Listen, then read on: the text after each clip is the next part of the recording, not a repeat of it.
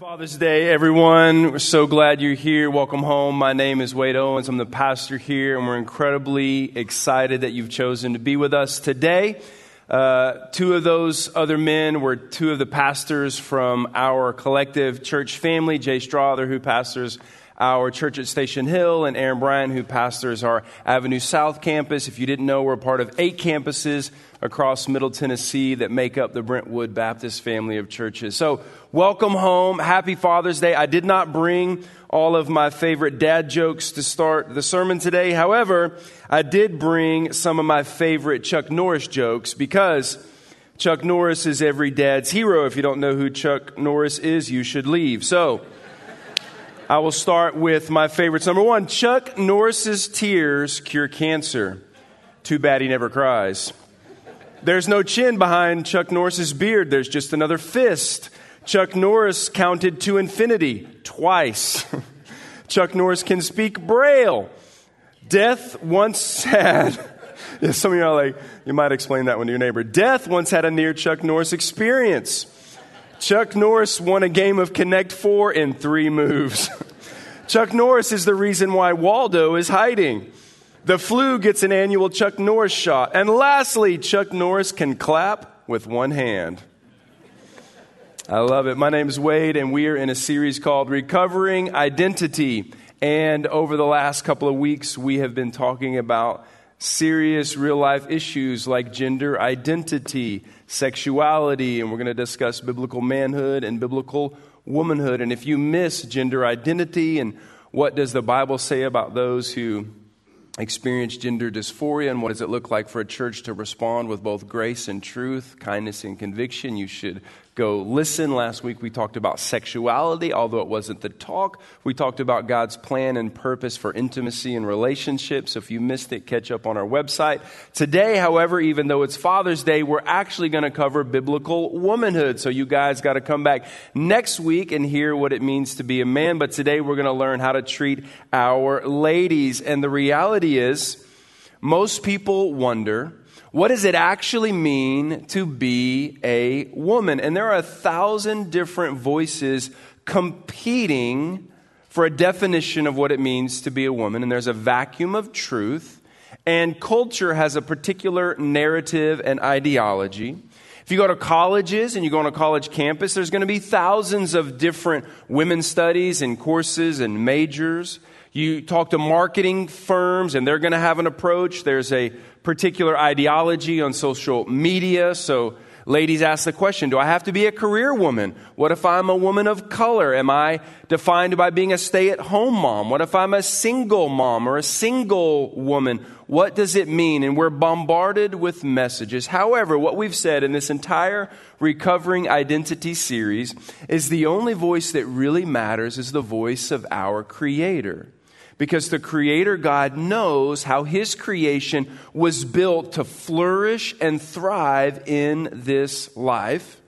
And if you look close enough, what you'll find is that the common narrative in our culture today denies the dignity of women.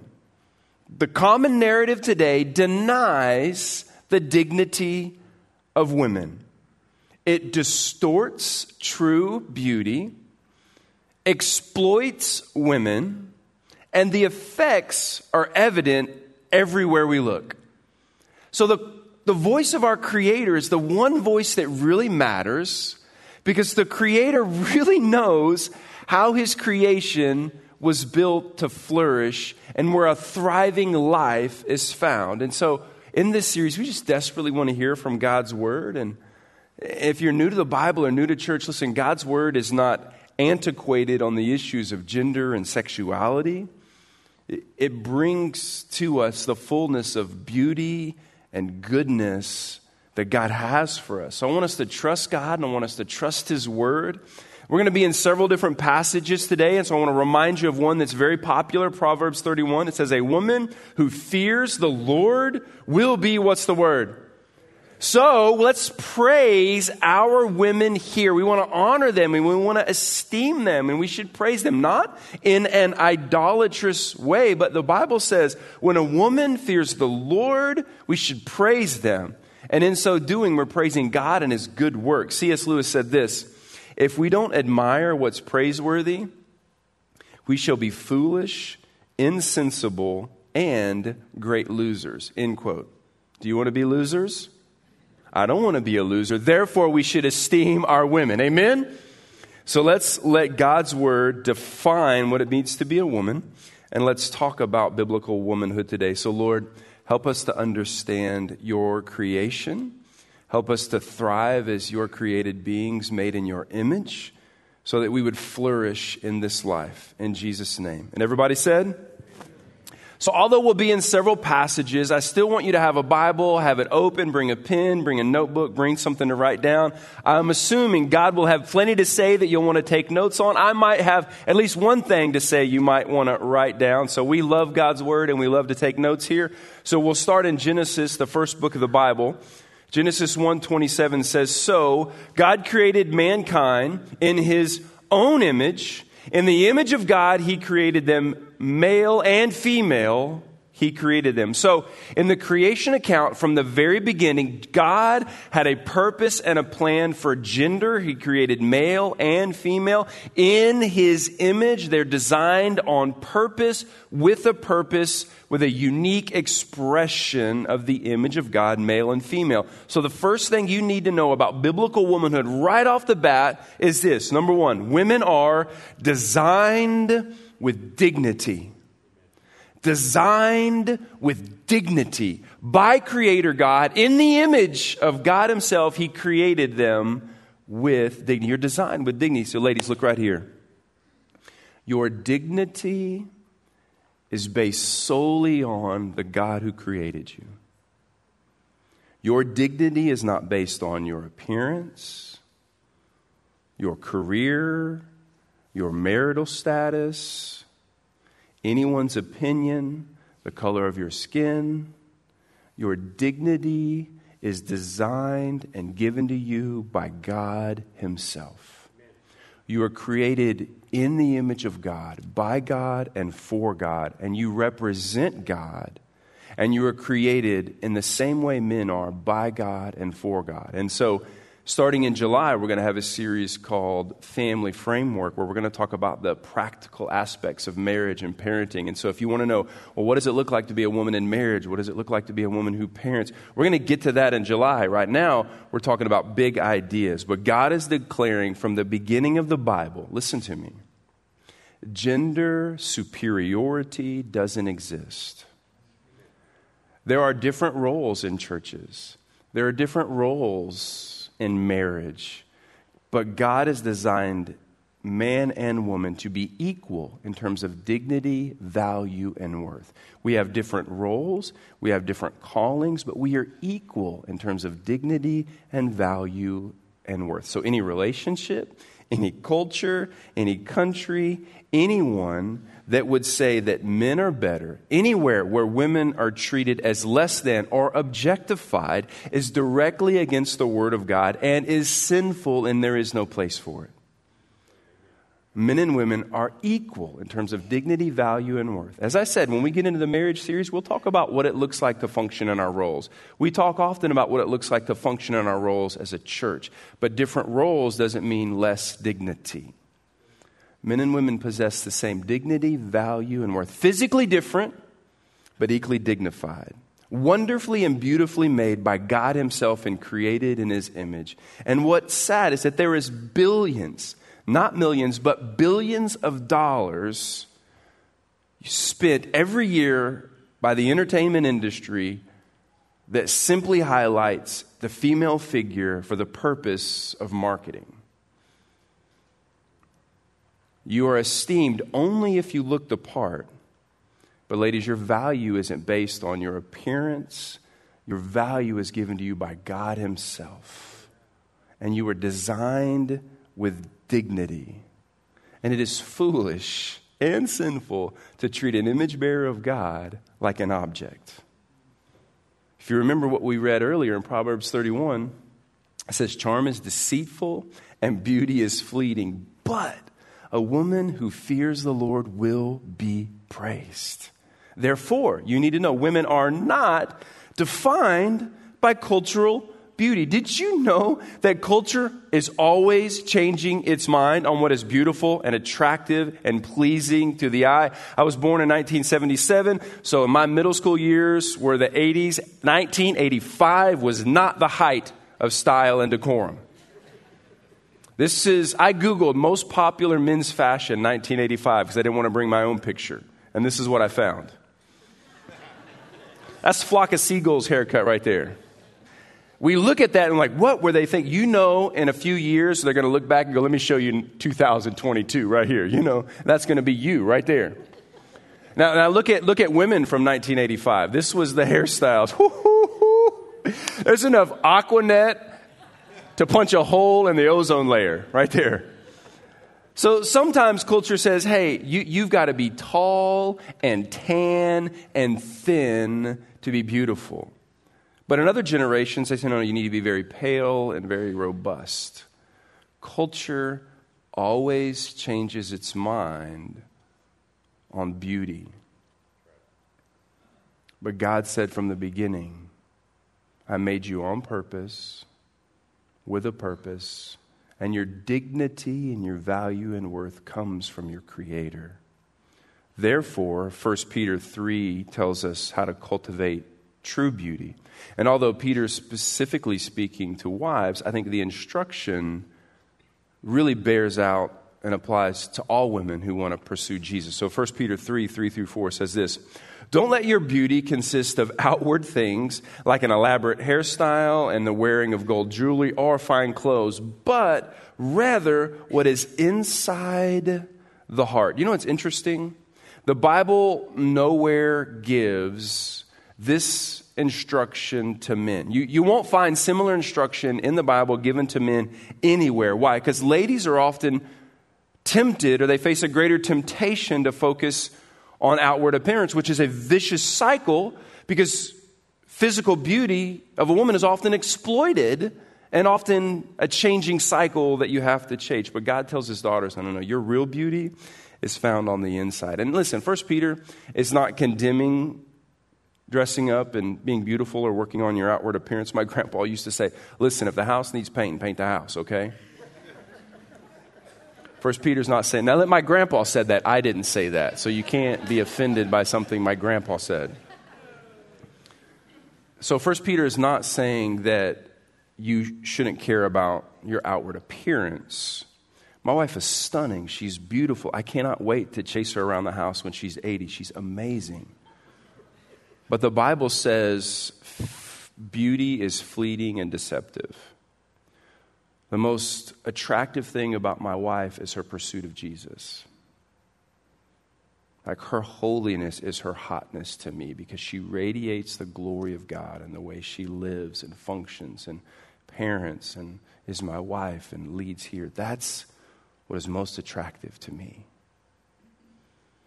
And so, ladies, you have to turn your attention to the beauty of your soul. It's like I talk to couples in marriage counseling all the time. If you spend the next year preparing your wedding, but you don't prepare for marriage, you've not succeeded. Turn your attention to the beauty of your soul because quite often your attractiveness is a cause of exploitation, not praise. But Proverbs says, man, a woman who fears the Lord will always be praised. So cultivate true beauty. And with that, women are, listen, they are a unique display of the glory of God. We read this last week. Genesis 2 8 says this. Then the Lord God said, It is not good. And what's interesting is if you read through the creation account, the Bible is saying God said it's good. God created it's good. God created it's good. God created it's good. Good, good, good, good, good. And then all of a sudden, the first time in the Bible you read not good, as he said, It's not good for man to be alone, and I will make a helper corresponding to him. Man needs woman, and woman needs man. This was not an accident. It wasn't that, you know, after God created Adam and Eve and sin entered the world, like I told you last week, and Jesus left to rescue us, God didn't look around and go, wait a minute, angels, come in here. You know what would be a good analogy for my son's death? Man and woman. I'll describe my son's salvation like that. I'll say it's like a husband dying for his bride. That wasn't on accident. It was a purposeful design that God did to display the glory of His Son by creating us male and female. God didn't find husbands and wives to be a illustration of His Son in the church. He created us that way. And we looked at this passage last week, Ephesians 5:31. It said, "For this reason, a man will leave his father and mother and be joined to his wife, and the two will become one flesh." Then he said this, quoting Genesis, "This mystery is profound, and I'm saying that it refers to Christ and the church." So from the beginning, women were created to be a unique expression of the glory of God. And God is painting a picture. So, ladies, you are indispensable to the kingdom of God. And without you, we are robbed of an incomplete picture, excuse me, robbed of a complete picture of all of the gifts and beauty that belong in the family of God. God says, Men, do you see how Jesus loves and serves and laid his life down for the church? Go, go and do that for the ladies in your life. Ladies, do you see how the, the church loves and submits and respects and follows Jesus? Go and serve and follow that way. Gender was not an afterthought in God's plan. You ladies were designed by God to display the glory of Christ in ways that wouldn't be here if you were not. God is telling us in our relationship between Jesus and the church why he made us male and female. Being a woman is not simply biology, it is an indispensable part of God's plan and purpose. And so you're designed with dignity. You're not defined by cultural beauty, and you are a unique display of the glory of God. Therefore, you need to know women are not called to be weak and passive. Men, how many of y'all are married to or know someone who is not weak and passive in your life? You may want to ask them permission to raise your hand first. Just kidding. Look, I didn't marry a weak and passive woman. And with my wife, we are endeavoring by God's grace to raise two daughters who are not going to be weak and passive. And being weak and passive doesn't mean you're controlling or manipulative. But I love what John Piper said. He says the opposite of a passive woman is 14 year old Marie Durant, a French Christian in the 17th century who was arrested for being a Protestant an evangelical Christian, arrested. And she was told she could be released from prison if she said one phrase I renounce. Just renounce your faith. Renounce your faith in Jesus and we'll let you out of prison. Instead, she wrote one word on the wall of her cell resist. And she did, and she spent 38 years in prison because she wouldn't give up on Jesus, and there she died. That's not weak and passive. The opposite is Gladys Staines, who in 1909, after serving with her husband in India for 30 years, learned that her two sons, Philip 10 and Timothy 6, had been burned alive by the people they had been serving. And in response, she said, I have one message for the people of India. She said, I'm not bitter and I'm not angry, but instead I think together we should burn hatred and spread the flame of Christ's love. End quote. That's not weak and passive a lady at my former church named Sarah who was born disabled and spent her life in a wheelchair, and her family spent untold amount of money trying to help her walk. And finally, in her teenage years, the doctors came to her and said, I'm really sorry. We've exhausted our resources and you're never going to be able to walk. And with the biggest smile, she said, That's okay because I kind of want my first steps to be with Jesus anyway. That's not weak and passive. You're strong created by God with a purpose, on purpose. And because of that, man, women are kingdom expanders, darkness disruptors. And if you go from page to page, women have been used by God in mighty ways to advance the kingdom of God. And if you read 2 Timothy, which is a letter Paul wrote to his protege Timothy, Timothy had a massive part in the church planting endeavors and the formation of the early church. But you know who had the most impact in the formidable years of his life? Well, look at 2 Timothy 1 5. It says this I recall, Paul writing to Timothy, your sincere faith that first lived in your who? What's the word?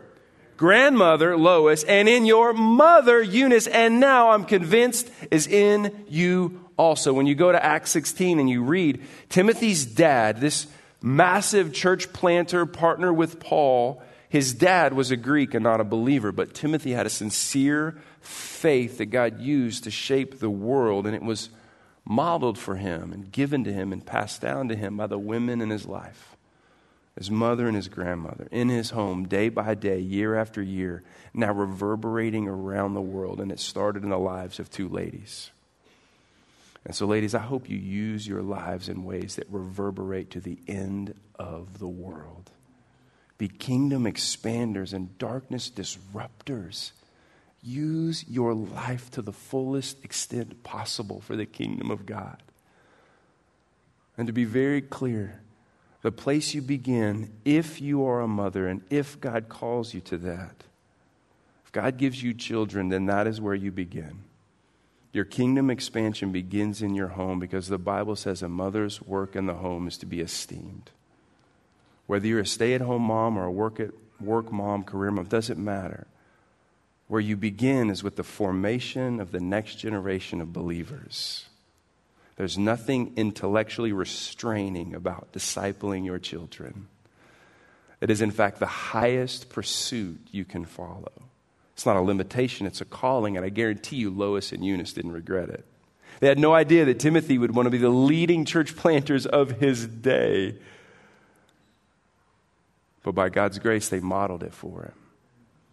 So I pray your influence for the kingdom of God begins in your home and doesn't stop till it reaches the edges of the earth. But please make sure it begins in your home. And then I pray God extends it as long as possible. That God can use your way, your life in ways you can't imagine. And I know that you experience things that men don't, and you have long days and longer nights. But your love for your children and grandchildren will never be in vain. Ever. And if you are here today and you're a single mom, then welcome home. We are so glad you're here. I hope you look around and see family. As a pastor, I don't know all of your names, but you need to know I pray for you by name or by face every week. Some of you may be married but feel single because your husband is inactive or is not a follower of Christ and you feel like you're doing this task alone, and maybe you are, and you probably feel like, man, I'm falling short. But you need to know I pray for you every week that God will sustain you and uphold you by his right hand, lift you up. That God is a ever present help in your time of need. And you are not alone because this church can and will be your family. And if you're single, those of you who are younger, or maybe you're wondering when I'll get married, if you're single, listen, statistically, we are rapidly approaching the day where 50% of our population will either be never married, widowed, divorced. So singleness is becoming almost as common as marriage. The Bible says to some, God gives it as a gift. And the top of those that make those lists as men is Jesus, John the Baptist, and Paul. Decent men, amen? Women, Mary and Martha, Miriam and Lydia. But I would say, and listen, and I, and I, tell this to my girls all the time, so if I could just say it to you as your friend and your pastor, those of you who are single, do not be so desperate for a guy that you won't accept someone that refuses to treat you like the treasure you are. Don't be so desperate for a guy that you accept someone that doesn't see you for the treasure you are. You're not going to become the old cat lady, I promise. You're daughters of the king, so be selective. Look for a godly guy. Be purposeful. Be prayerful. It doesn't mean you have to be picky. Purposeful is not picky. Some ladies are so picky if Jesus walked in the room, they'd be like, mm, that's a lot of facial hair. I don't know. I don't, you know. Purposeful is not picky. Be purposeful, be prayerful. And I know you think, man, listen, the trash gets taken out more than I do. But you're not trash. You're a daughter of the Holy God. Wait for someone to treat you like that. You don't need a husband to complete you. You're designed with dignity, created by God for God. And in Christ, you are complete and you have a place here. And marriage is a beautiful thing, but it's not the main thing. And so, true womanhood thrives whether in marriage or in singleness. Because true womanhood is a design that God gave you, that He created you, and He will sustain you. And you are beautiful for no other reason than God said so. And I, and I know, like, guys have a lot of different struggles. Like we'll, we'll talk about biblical manhood next week. And the tone will be a little bit different as we talk to guys. We have our issues, but I just want you to know that I know some of you feel like I do not measure up. Like, who's telling you that?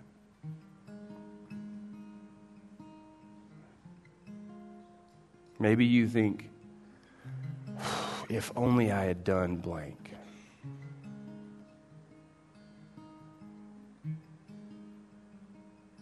Like Who's, who's reminding you of that?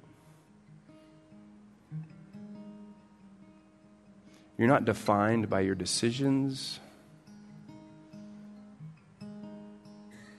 You're not limited by your past.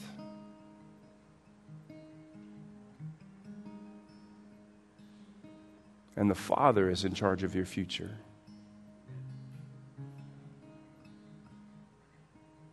And so I just want you to breathe a little bit this morning. Just breathe. And what I'm going to invite you to do for just a minute is just close your eyes and bow your head. We're going to spend some time in prayer together. I'm just going to guide you through. And what I know about a lot of us is sometimes the first time we pray all week long is when we show up in church. And so, could you just close your eyes and bow your head?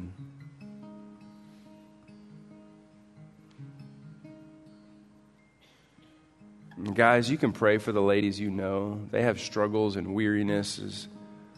They feel like they're failing. They rarely feel like they are accomplishing. They have struggles that we don't know culturally and in many different ways. But, ladies, would you just breathe in a, a big, deep breath of the grace of God.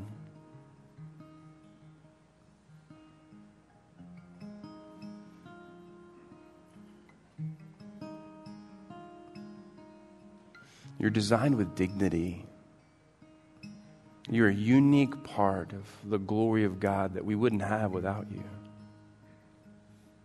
You're not defined by cultural beauty. You don't have to be weak and passive. You can be kingdom expanders and builders. And so, how about for just a moment, ask God to give you the identity that you need to hear?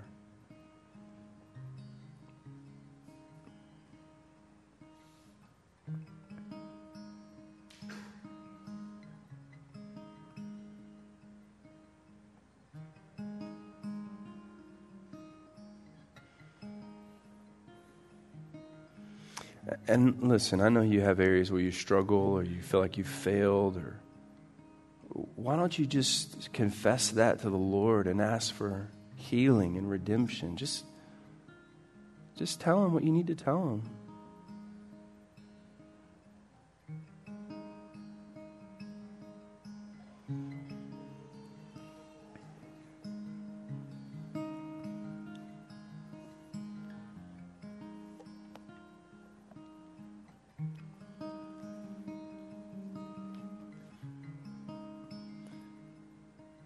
Going to give you about 30 seconds, just you and the Lord. Say what you need to say, hear what you need to hear. Just you and God.